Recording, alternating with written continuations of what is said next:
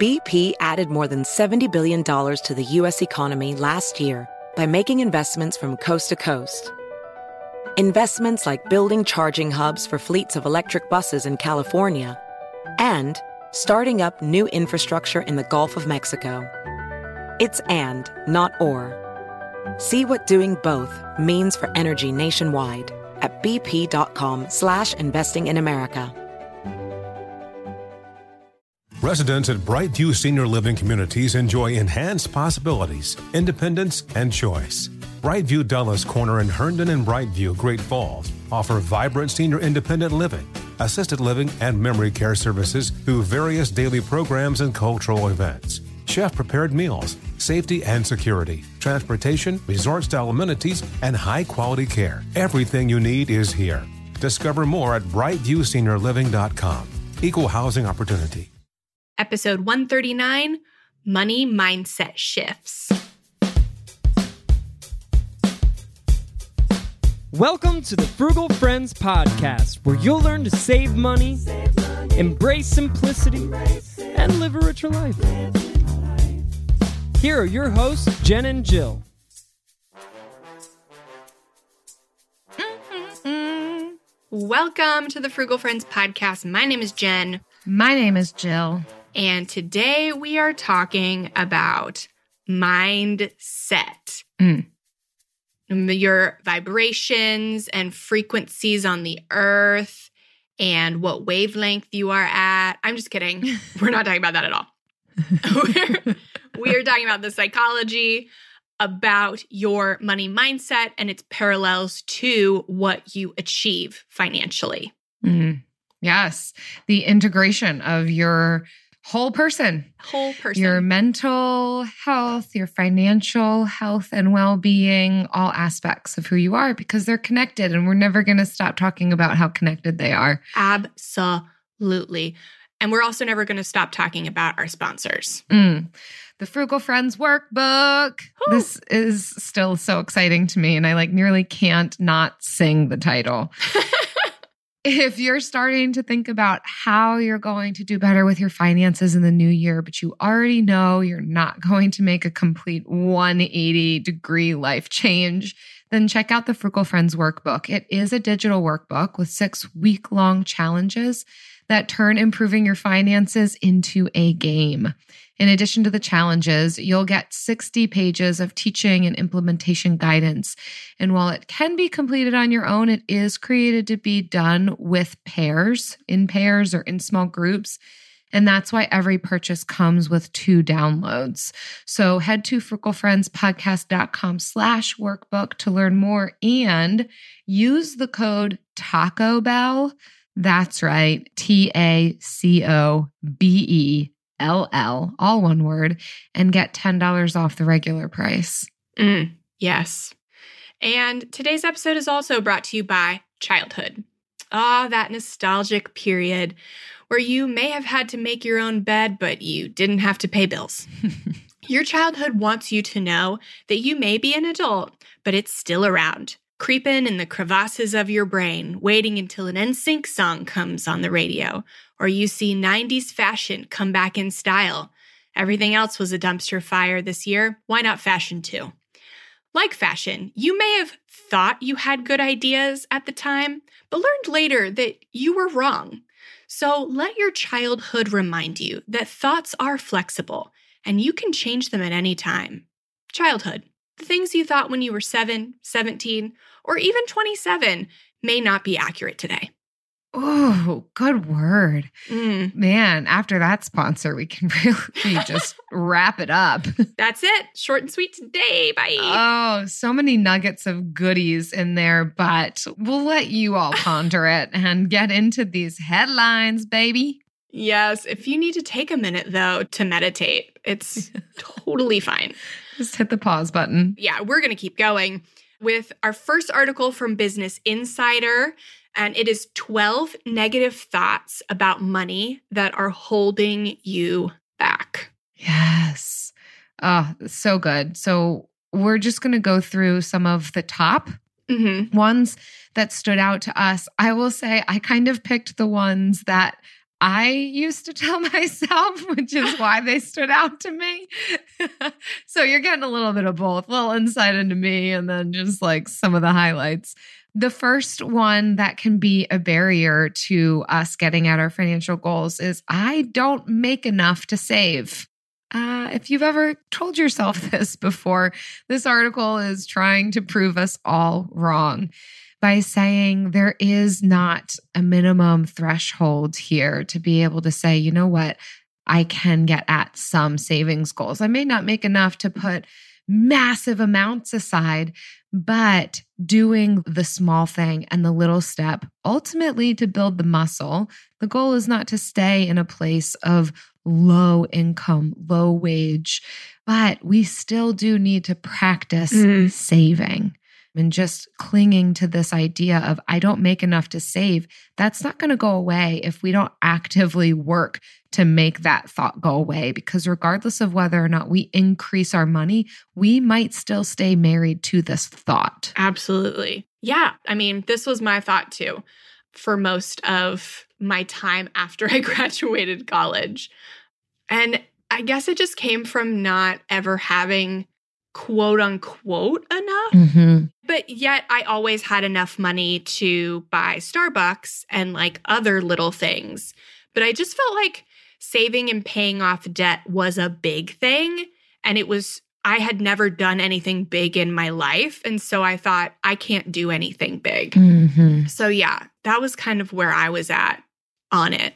Yeah, an all or nothing mm-hmm. mentality, which we can have in a variety of aspects of our personhood.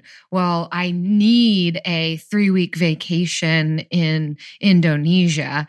And if I can't get that, then I just won't have a vacation, right? Like, and we can apply these types of things to any aspect of our lives. Like, well, I need to be saving. I need to be maxing out my four oh one k. And if I can't do that, then why yeah. even have one? It's just like, we can get ourselves into this trap when the reality is anything you can put away helps to secure your financial future. Absolutely. And we are big proponents of small steps. So mm-hmm. they're not as sexy as big steps, obviously. Mm-hmm. Like we all want to be the story that paid off six figures in nine months. And that story does not exist, like in the real world. Mm-hmm. You hear about these things on the internet and on social media because they are exceptions, because they are mm-hmm. extraordinary, but they're not ordinary. And it's okay to be ordinary. It's very okay to be ordinary. Thanks, Jen. Absolutely. The fourth one on this list is you think, I'll never pay off my school loans. Mm. So this was me all the way. Mainly the reason was is because I didn't think I made enough.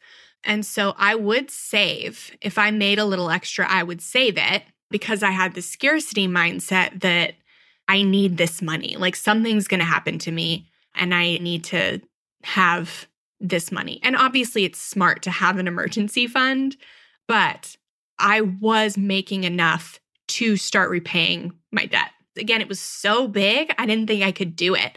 So I wouldn't even make small steps. And we talked about this a lot last episode, but it wasn't until we were paying it off. It wasn't until we were like five months in that I thought, oh my God, I can pay this off. Like I didn't think we could do it when we started and we just kept going. I just kept myself distracted. I didn't let myself think about the magnitude of it. I just kept myself distracted with making money. And that was really my method. That was honestly what I did. And by the time I looked up, after I got over my shingles, we were on this path to significantly decreasing the amount of time it was going to take to pay off our debt. Yeah. The other one that stands out to me on this list is number seven, where we might think, I can only make so much money in my chosen field. Bum, bum, bum. This has been me. And I can find myself in that trap occasionally as well. And ultimately what this does is limits us to, okay, so if I'm not going to make much money in this field, then I'm just going to resign myself to not even hardly setting any goals. And the reality is a lot of times we'll base this off of maybe what we perceive to be the top earners in our field and think, well, that's the cap. If anything, I'll make what they make and it's still not a ton of money. And so, okay, this is just my life. And we resign ourselves to this certain kind of lifestyle versus if we were able to shift our mindset and our expectations to be able to discover new opportunities. This article even prompts us to consider what's the biggest problem facing the industry or the field that you're in. And if you are able to be a part of that solution, my goodness, yes, you will be rewarded nicely. Mm-hmm. Maybe not all of us are going to be that level of entrepreneur, but it is worth breaking out of these types of mindsets to say, I don't have to limit myself there of, well, maybe I'll only make as much as whoever I perceive to be making the most in this field. It, it can be a fallacy. I can only make so much in my chosen field. I definitely, as a social worker working in my field, make far more right now than I thought I could. And I'm doing things I thought I wouldn't be able to do. I get to travel internationally as a social worker. I never thought that that was a possibility working in the field. Maybe if you exited the field and you did something cool, you could travel internationally for it. But I get to do that. And it has taken a degree of creativity to make that possible. But I'm so glad that I didn't limit myself to what it means to work within the field of social work and help others, that there is not only life experiences that I'm gaining, but yes, I'm making more money than what I thought possible and not compromising what I have worked for regarding education. I get to apply my education to my work, and it's way different than what I thought it could have been in my early twenties. And I'm grateful for that. And I share that just to say, we don't have to limit ourselves just based off of like a small understanding of what we think our roles are or could mm-hmm. be.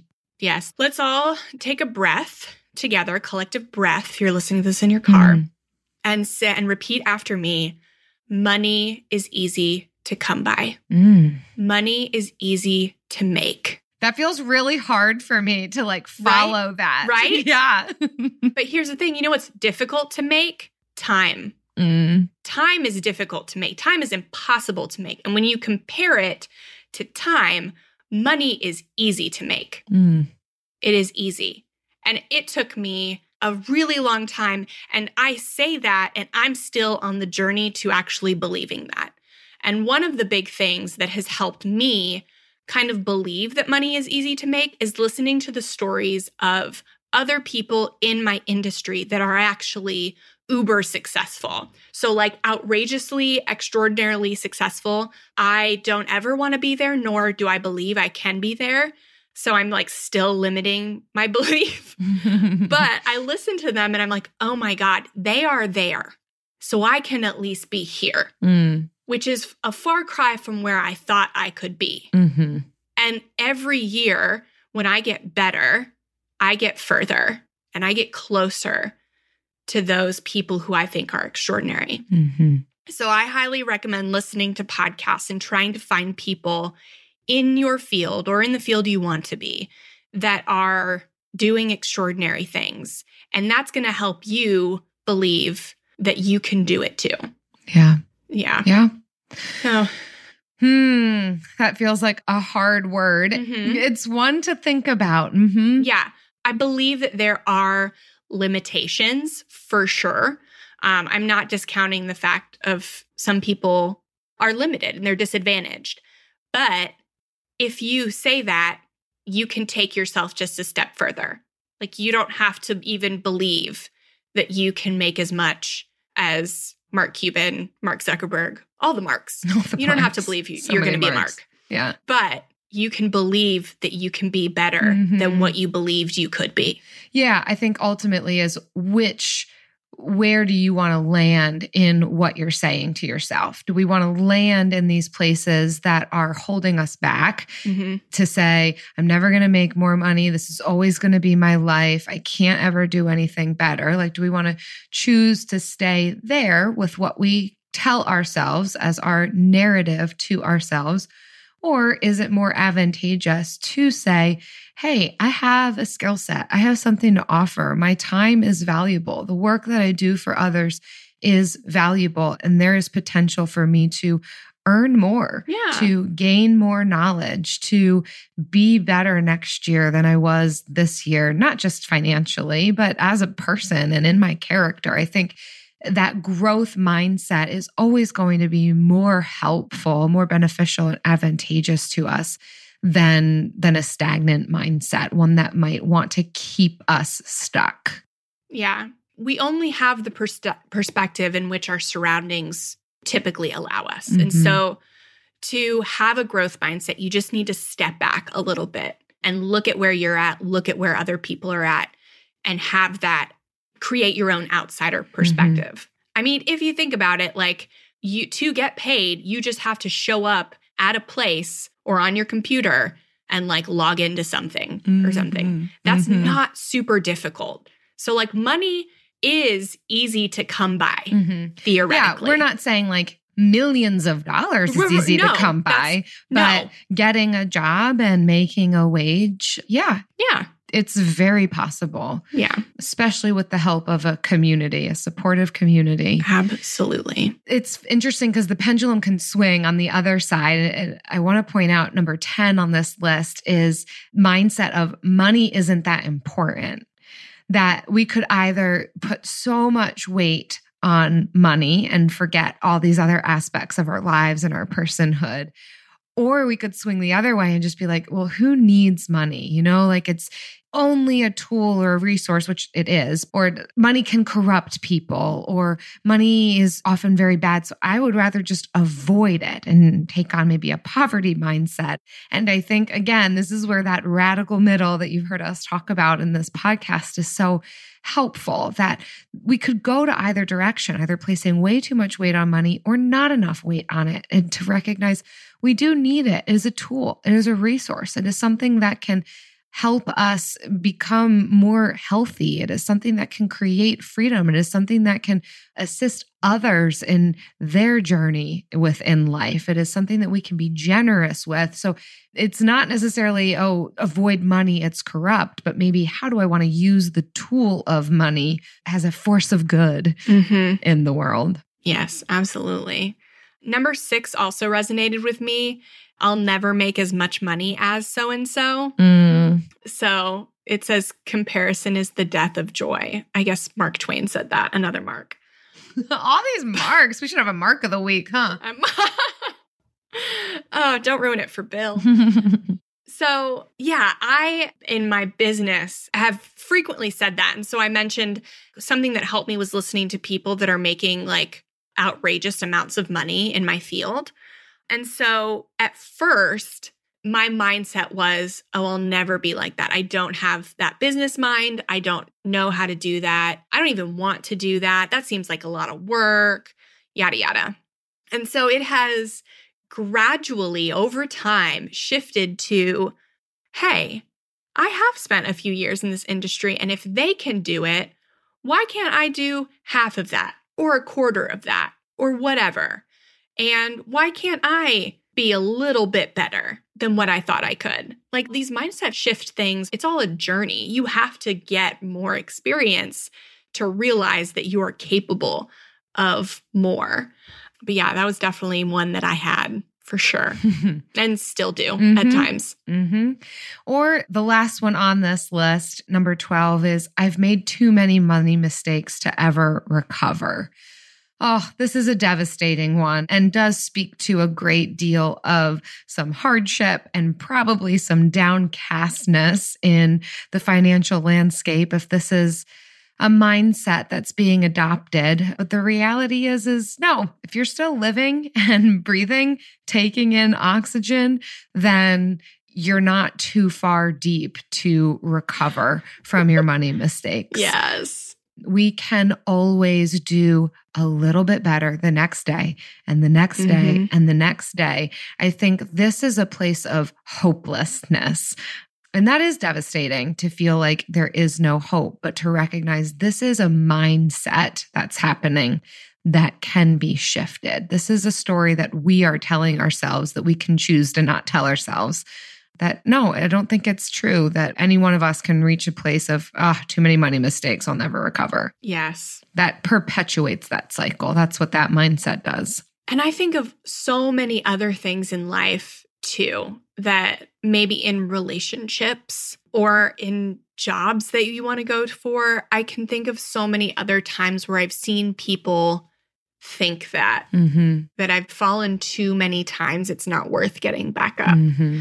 And I think if you've seen any movies, it's that last time that you get back up, that's the time they make a movie about it. Yes. Like, they don't make movies about somebody who fell down eighteen times and then never got back up. Mm-hmm. Like, they make movies about people who fell eighteen times and got up the nineteenth and, and succeeded. So all that to say, they may not make a movie about you. Just press on until it right. finally happens. Yeah. Keep doing it. And so the last one on this list that I wanted to mention was number eleven, but I wanted to change it slightly. So on here it says, you think, I'm not checking my credit card balance because I don't want to know. So I switched that to, I'm not checking my budget because I don't want to know. Yes. I am a horrible budgeter, naturally. My business is called Modern Frugality because I prefer to just not spend money versus budgeting to spend it. Mm-hmm. I don't love tracking everything and planning to that detail. So there are definitely times where I would make a budget, and still, even now, make a budget, and then I'll make one purchase that I didn't plan on. And then I'm like, mm, I'm just not going to check the budget. I'm just not going to spend anything. Or I just keep spending. More often now, it's like, I'm just not going to spend anything else because I don't want to look at my budget. Mm-hmm. It's a weird phenomenon yeah. that like, oh, I don't want to look at it, as if that's going to make it not true right. or as if that's going to help in making anything better. But mm-hmm. we do this. I can't quite explain why, but we do. It's weird. I don't know. It's still, like, all of these things are ebb and flow in my head. Mm-hmm. Some days I do good, other days I fall back into it. And it's because they have been ingrained in me since childhood. Yeah. So it's hard to change how I look about money. And I've already changed so much. Yeah. I have come so far in the past five years. Mm-hmm. And I have to give myself some grace. And you should give yourself some grace too. Like, you're already making, like, changes that are leaps and bounds yeah. from what you were. Yeah. So when you can't be perfect, have grace for yourself. Mm-hmm.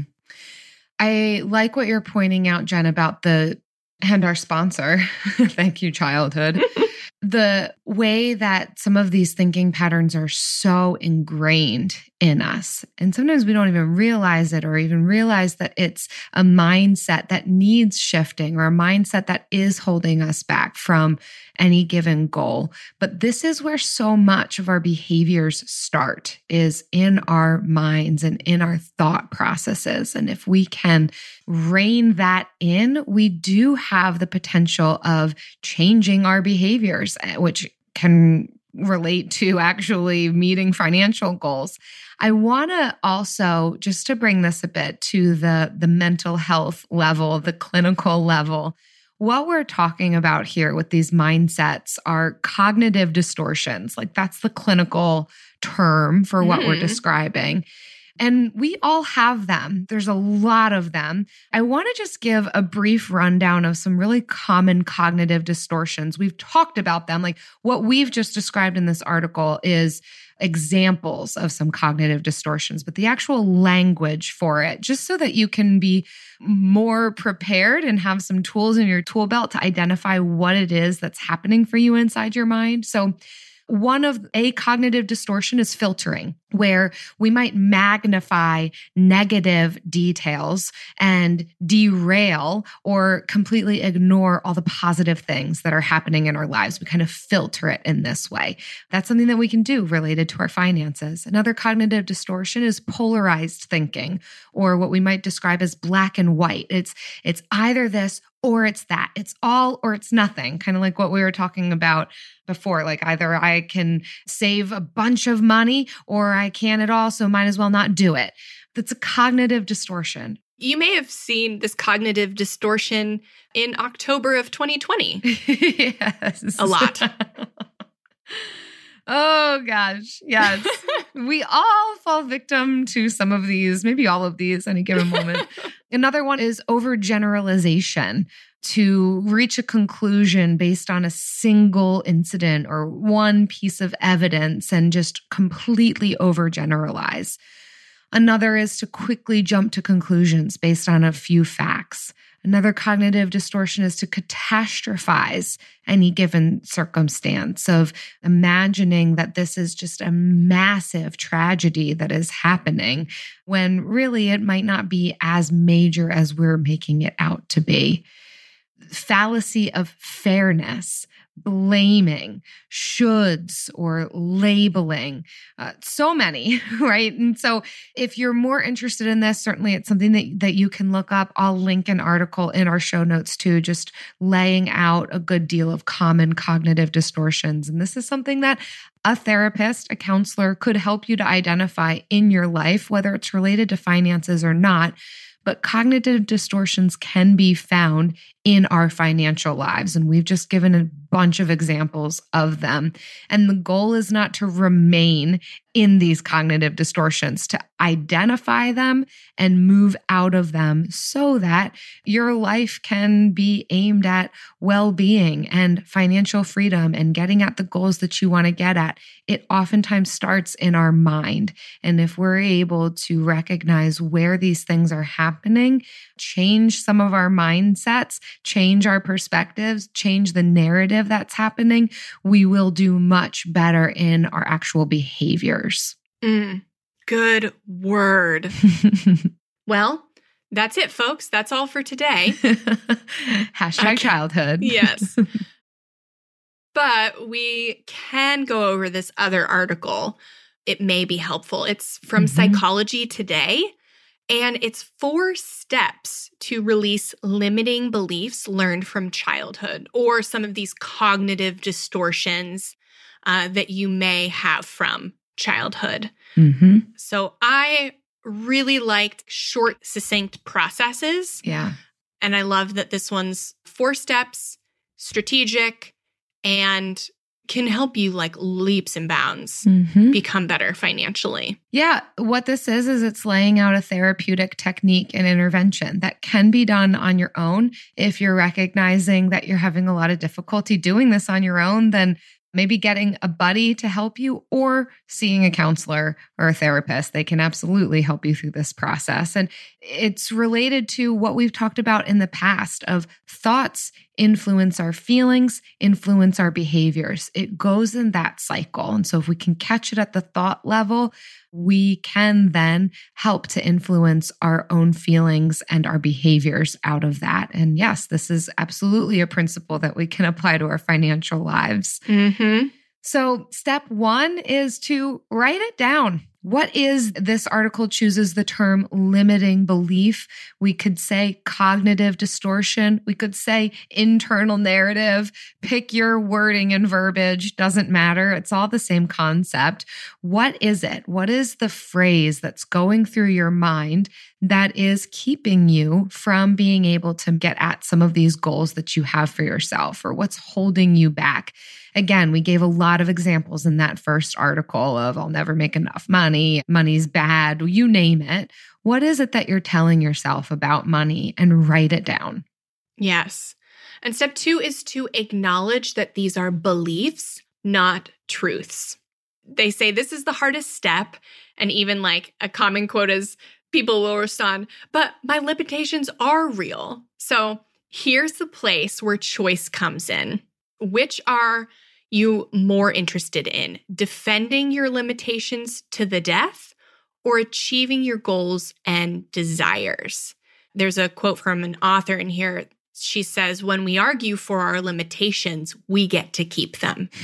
So you choose. Mm-hmm. Yeah. I read another article that had a similar four-step process. And on this one, it said kind of like, give in to your beliefs or acknowledge your beliefs and be like, if you say you're not good enough, then say, okay, I believe I'm not good enough, and speak that out, but define that it is a belief and not the truth.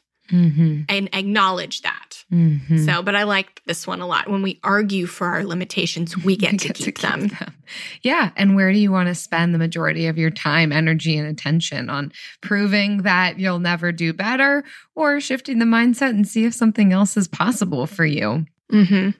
I like step three. I like the way that they word it. It says, try on a different belief. I love this word picture of trying it on. I think it helps with step two, the initial like cringe factor of step two, where every part of us wants to be like, no, this is real. And I don't want to let go of this because in some weird way it feels protective. But to say, try it on, because you can always take it off. See what it looks like. Get into the fitting room if it's mm-hmm. open, if it's not COVID. It's pants, and you try yeah. them on one leg at a time. Yes, exactly. I just love this idea that, that you could try it. Mm-hmm. Just try it. What's it, it makes it so much less scary, so much more freedom and choice in that process. And so what it's saying is, let's figure out what we might be able to replace this with, rather than saying, I'll never be able to make as much money as so-and-so. What if we said, hmm, I might be able to make X amount of money? What if we took away the comparison with even another person and just said, I think that I'd be able to increase my salary by fifteen percent next year, right? Like if we yeah. just try on a different attitude or narrative for ourselves, or repeated a certain goal, try it on, see what happens in your thoughts, feelings, and behaviors as a result of that. Yeah, you don't even have to give it a number or a value if you don't want to. Just being like, I will increase my income every year. Mm-hmm. And whatever that is, if you do it, you've succeeded. Yeah. You know? They give an example of, my financial difficulties in the past have taught me so much that I'm fully prepared to handle them now. Whew, that feels powerful. Yes. And it's such a different approach from, I'm too far gone to ever come back from the financial decisions I've made. Yeah. My starting line is so far behind everyone else's mm-hmm. that it doesn't even make sense. Like, I'll never get to where they are. It doesn't mm-hmm. make sense to try. Yeah. Now that I've been in an unhealthy relationship, I've learned what to look for in a happy, loving partner. Mm. Mm. Yes. Powerful stuff. Yeah. I love it. So try on your different belief. And then step four is take different action. So this is really scary, but you have to act as if your new belief is true. In other words, you really are the kind of woman men adore. Or if you really were, how would you act at parties? Or money really is easy to come by. So how would you act when you're looking for side hustles? Mm. Try acting out what you would do if your new belief was actually true. Mm-hmm. So you don't even have to believe it's true yet. Yeah. And part of this starts to come naturally as we train our thoughts, as we stop ourselves. Once we've named and identified what the limiting belief is or the cognitive distortion is, we are better equipped to be able to identify it when it happens, and then to train ourselves when that goes through our mind to replace it with a different narrative, the one that you're trying on. And as you continue to do that, it will just start to shift your actions. Mm-hmm. There will come a point where you don't have to actively focus on changing your behavior if you're able to catch it at the thought level. Kind of like fake it till you make it, but not as yucky as that sounds, because you're not faking anything. You're just trying something new, and you're getting bigger pants, like if you're a kid, not if you're like a full-grown woman, but you're getting bigger pants that you want to fit into, and you're wearing them with a belt at first until you're old enough to really fit into them. But you're getting the bigger pants because that you're a child and not a full-grown woman. I love it. I'm though. sorry. Put on those big pants until you don't need a belt anymore. I'm not going to do it with small pants like you're trying to lose weight, because that's a negative body image that I don't want to perpetuate. You're my favorite counselor, Jen. You're my favorite counselor, Jill. And these are coming at you for free. Yes. Like Sessions by Jill. Coming at you for free. So I hope that gave you kind of a strategy that you can go home tonight, sit down, write down some limiting beliefs and acknowledge them, figure out what to replace them with. Because just like a habit, like if you want to build a new positive habit or break a bad habit, you need mm-hmm. both. They're not mutually exclusive. So in mm-hmm. order to break one, you need to replace it with a positive one. Mm-hmm. So just like this, if you want to build a positive mindset, you need to replace a negative one. So mm-hmm. do that and fake it till you make it. Put on your big girl pants until you grow into them and wear them till you grow into them. I don't know why my voice changed there. Uh, who, I don't know who I am. Oh, you know, you know what can save us from the big pants? B P added more than seventy billion dollars to the U S economy in twenty twenty-two by making investments from coast to coast.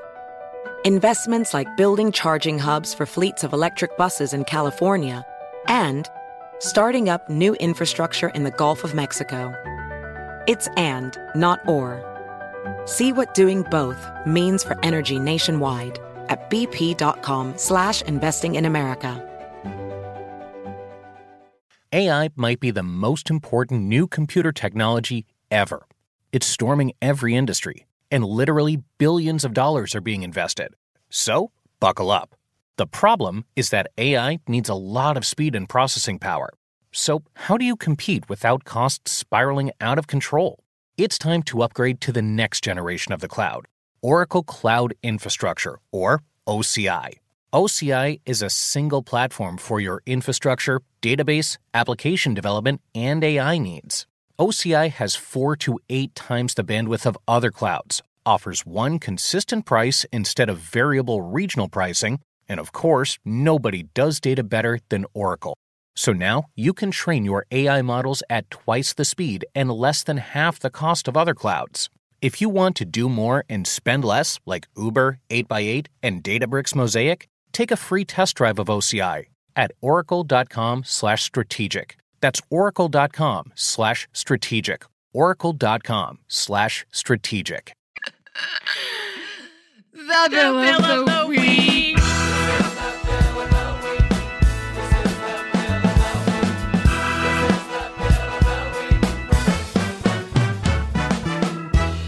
Right. It's time for the best minute of your entire week. Maybe a baby was born and his name is William. Maybe you paid off your mortgage. Maybe your car died and you're happy to not have to pay that bill anymore. Duck bills, Buffalo Bills, Bill Clinton. This is the Bill of the Week. Hi, Jen and Jill. My name is Allison, and my bill of the week is not a specific bill, but a group of bills that I call non-routine expenses. These are bills that I pay once or a few times per year, such as oil changes, annual subscriptions like Amazon, haircuts, ten class passes for yoga, vet appointments for my cat, et cetera. I would make what I thought were these amazing comprehensive budgets in Excel and then feel like I could never stick to them because I would end up overspending in so many categories. So a couple of years ago, I made a spreadsheet outlining and categorizing these non-routine expenses that occur over the year. And it totaled over four thousand dollars of my annual spending that I was not accounting for properly in my budget. I now have a few categories for my non-routine expenses that I've figured out the annual total for and divided by twelve. I save those monthly amounts each month, so when one of the bills comes due, I already have that money allocated. I have a lot more control over my budget now, and it isn't as stressful when these bills come due. Ah, uh, Allison, so smart. Mm-hmm. Yes, that's it. That's how you do it. That is how you do it. I like the way that you've gone about this. I think sometimes people can just say, here's a target amount of money to save for emergencies, quote unquote. But what you're describing isn't an emergency. We wouldn't want to go into an emergency fund for that. It's the non-routine expense, but still just an expense to plan for. And just the methodical way that you've looked at your budget, looked at what that spending has been, and then accounted for that throughout the year. I love it. What a great tip. Yes, I have a budgeting course, and that's exactly what I teach in it because it does save you so much like mental anguish from thinking that you are busting your budget every month. But really, it's because you need this extra fund between a miscellaneous fund and an emergency fund for all of these. So way to go figuring that out, Allison. And if you figured out something fun that's bill related, please, please send it to us, frugalfriendspodcast.com slash bill, and leave us yo bill. B P added more than seventy billion dollars to the U S economy last year by making investments from coast to coast.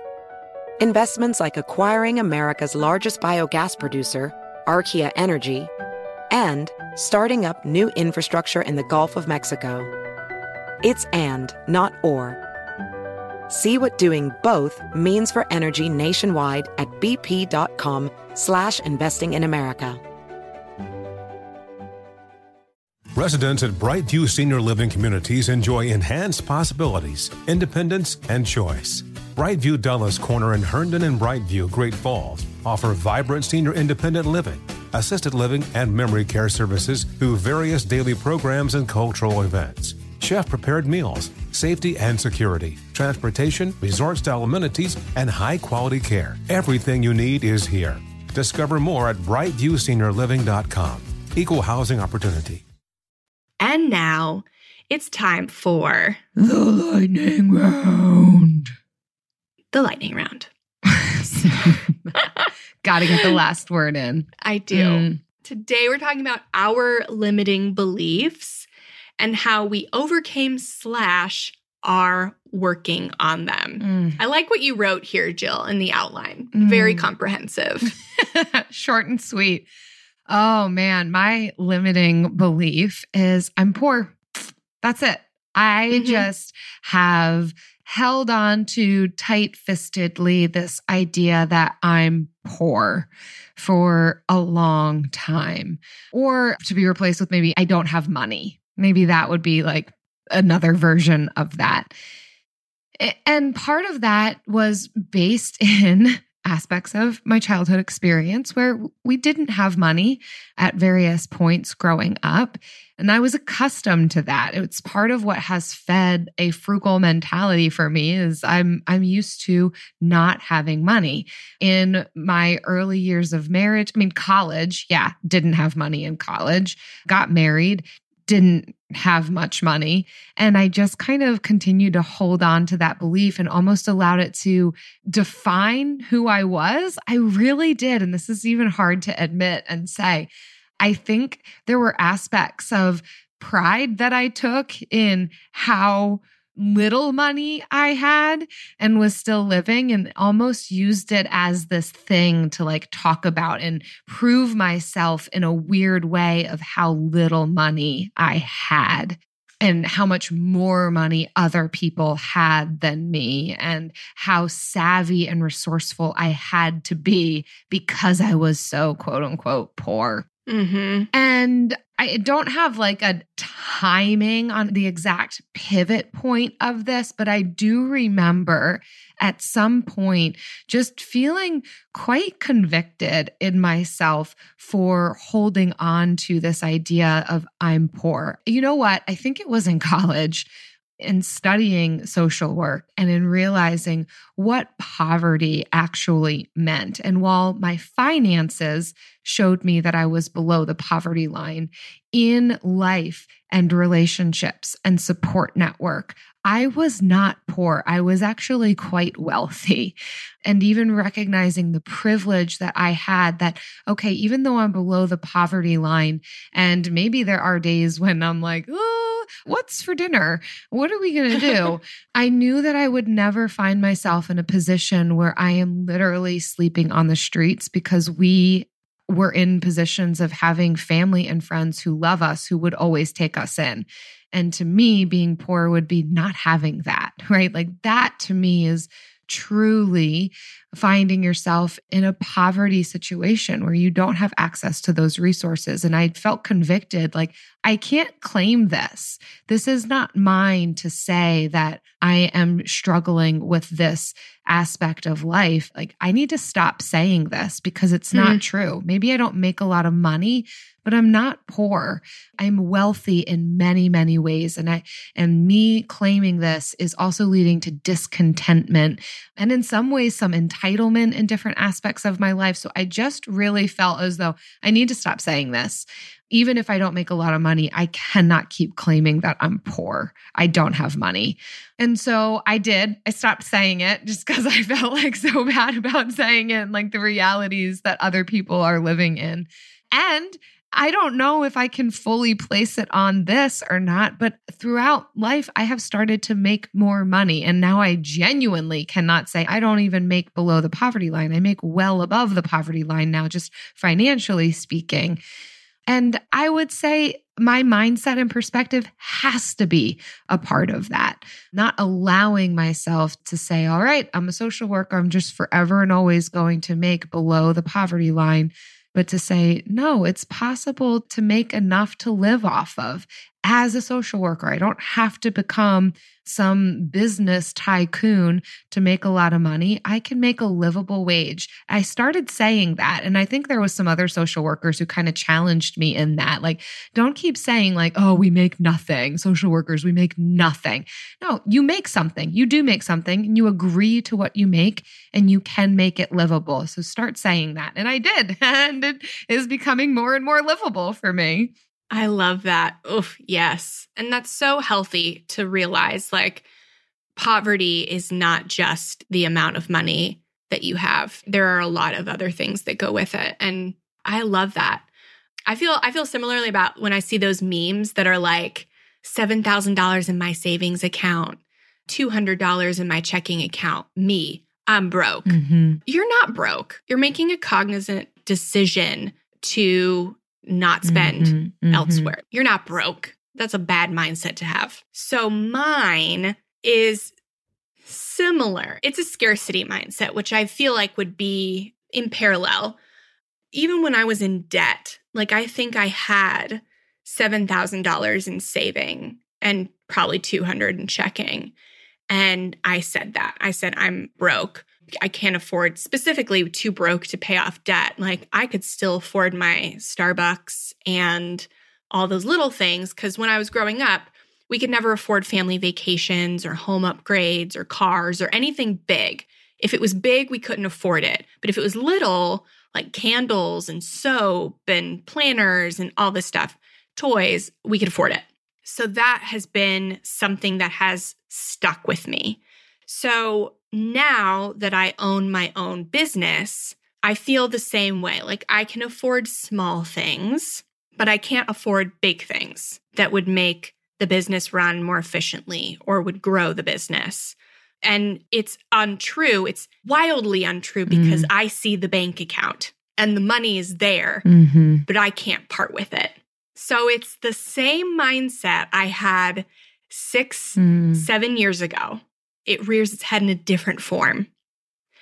So all that to say, like the money mindsets that you struggle with, even if you get over one aspect of it, it can come back in different ways. Yeah. And that's how it comes back for me. Yeah. And that's why this is a journey of frugality and learning ourselves and one another in this process. And it's okay. Like we're never going to fully arrive anywhere. And yeah, we'll hit some of these difficulties in different ways at different points in this. But I think recognizing, as you're saying, this is what it is. Oh, here it is. It took on a little bit of a different shade, but it's the same thing. And you know what, Jen? You've conquered it before and you can conquer it again. I believe that. And then I come to this thing trying to not just spend money for the sake of it to overcome this mindset. And then I have the, okay, so what is the most efficient way? But that stretches mm-hmm. me to learn more. Yeah. And that's healthy too. Mm. That's my story. So good. Love to hear in our Frugal Friends community group on Facebook. If you're in it, if you're not, come join us. But tell us about some of your limiting beliefs or things that you kind of tell yourself and maybe how you've overcome them, how you are currently overcoming them, or if you just feel stuck, like, all right, I know that this is what I'm thinking, mm. but how do I move past it? Uh, reach out and let's chat there. Yeah. Thanks everyone so much for listening. We want to thank you for your kind reviews on iTunes and Stitcher. Like this one comes from Alberton one oh one, says, love this, happens to be five stars. Short and sweet. They say, so glad I found this podcast. Such great information. Currently binge listening. Mm, I love a good binge. I love a binger. Yes. They are my favorite. We've got plenty of episodes to binge off So of. many. Oh my gosh, one hundred thirty-nine. Mm-hmm. Yeah. When did we find the time to do that? Little by little, step by step. Step by step. So we also want to thank our friends who share these episodes on social media. So when you share the latest episode and tag us on Facebook or Instagram, we're going to add you to our monthly drawing. For every five tags and reviews we get each month, we give away a copy of the wonderful, fantastic Frugal Friends Workbook. Mm. Keep leaving us reviews on iTunes and Stitcher. Send us a screenshot of that review to frugal friends podcast at gmail dot com. That also enters you into the drawing. Also tag us on social. And just keep hanging out with us. frugal friends podcast dot com slash group. Slide into my D Ms. Like, mm. come in. Come on. Let's overcome our negative money mindsets and our limiting beliefs together. Mm, to get at this frugal lifestyle. Amen. See you next week. Bye. Frugal Friends is produced, edited, and mixed by Eric Siriano.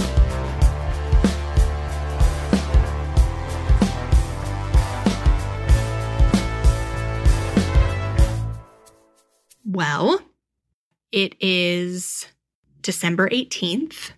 This episode comes out on December eighteenth, mm. and you know what that means. Christmas is coming. Yes. Mm. I'm excited for our Christmas episode. Yes. I don't know who's going to listen to us on Christmas Day, but it'll be an honor to whoever chooses to let us join their family festivities. Oh my gosh. What are you most looking forward to week of Christmas? Being with my nephews and niece. Mm. I have not ever been with like shared actual Christmas day with my sister and her husband and my niece and nephews.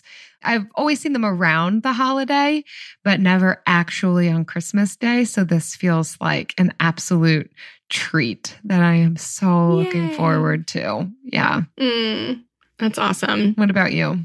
So every Christmas Eve, we go to Travis's dad's side of the family, and they do a game. It's like it's like a white elephant gift exchange, but grandma buys all the gifts, and they're like dollar store things. And everybody has their thing, and you get to do like three rounds of it because it's such cheap stuff. Mm-hmm. Everyone has their thing that grandma knows that they like. And so people are fighting over their things. That's amazing. So like for Travis's two uncles, it's these socks, mm-hmm. these high ankle socks. They fight over them. Not that they could ever go to the dollar store and get them themselves. Right? It's just so funny to watch. Uh-huh. And then there's candy. And so the kids are not allowed to play. This is an adult game. That's amazing. And like once you are able to play, like you've ascended into adulthood. Wow. So like some of the teenagers are playing and oh my gosh, uh, mine has always been hand soap. Ooh. And I feel like it's going to get more competitive this year for the hand soap. This is my thing. This has always been my thing. Yeah. I'm going to just go in there and be like, hey, I've been in this family uh-huh. for six years now. And you know hand soap's always been my thing. Yeah. Just because it's twenty twenty. So cough it up. Oh, no. Yeah. Don't cough it up. Hand it over with, with the rubber gloves. Yes. So I look forward to that game every year. It is very fun. So, yeah.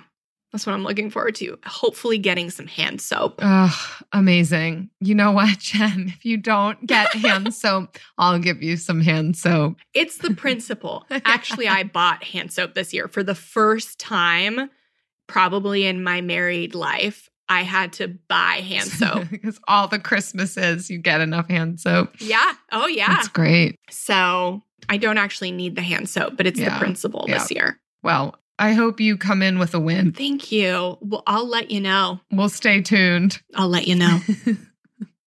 Bye. Residents at Brightview Senior Living Communities enjoy enhanced possibilities, independence, and choice. Brightview Dulles Corner in Herndon and Brightview Great Falls offer vibrant senior independent living, assisted living, and memory care services through various daily programs and cultural events. Chef-prepared meals, safety and security, transportation, resort-style amenities, and high-quality care. Everything you need is here. Discover more at brightview senior living dot com. Equal housing opportunity. Infiniti presents a new chapter in luxury, the premiere of the all-new twenty twenty-five Infiniti Q X eighty, live March twentieth from the Edge at Hudson Yards in New York City, featuring a performance by Jon Batiste. The all-new twenty twenty-five Infiniti Q X eighty is an S U V designed to help every passenger feel just right. Be the first to see it March twentieth at seven p.m. Eastern, only on iHeartRadio's YouTube channel. Save the date at new dash q x eighty dot com. Don't miss it. twenty twenty-five Q X eighty coming this summer.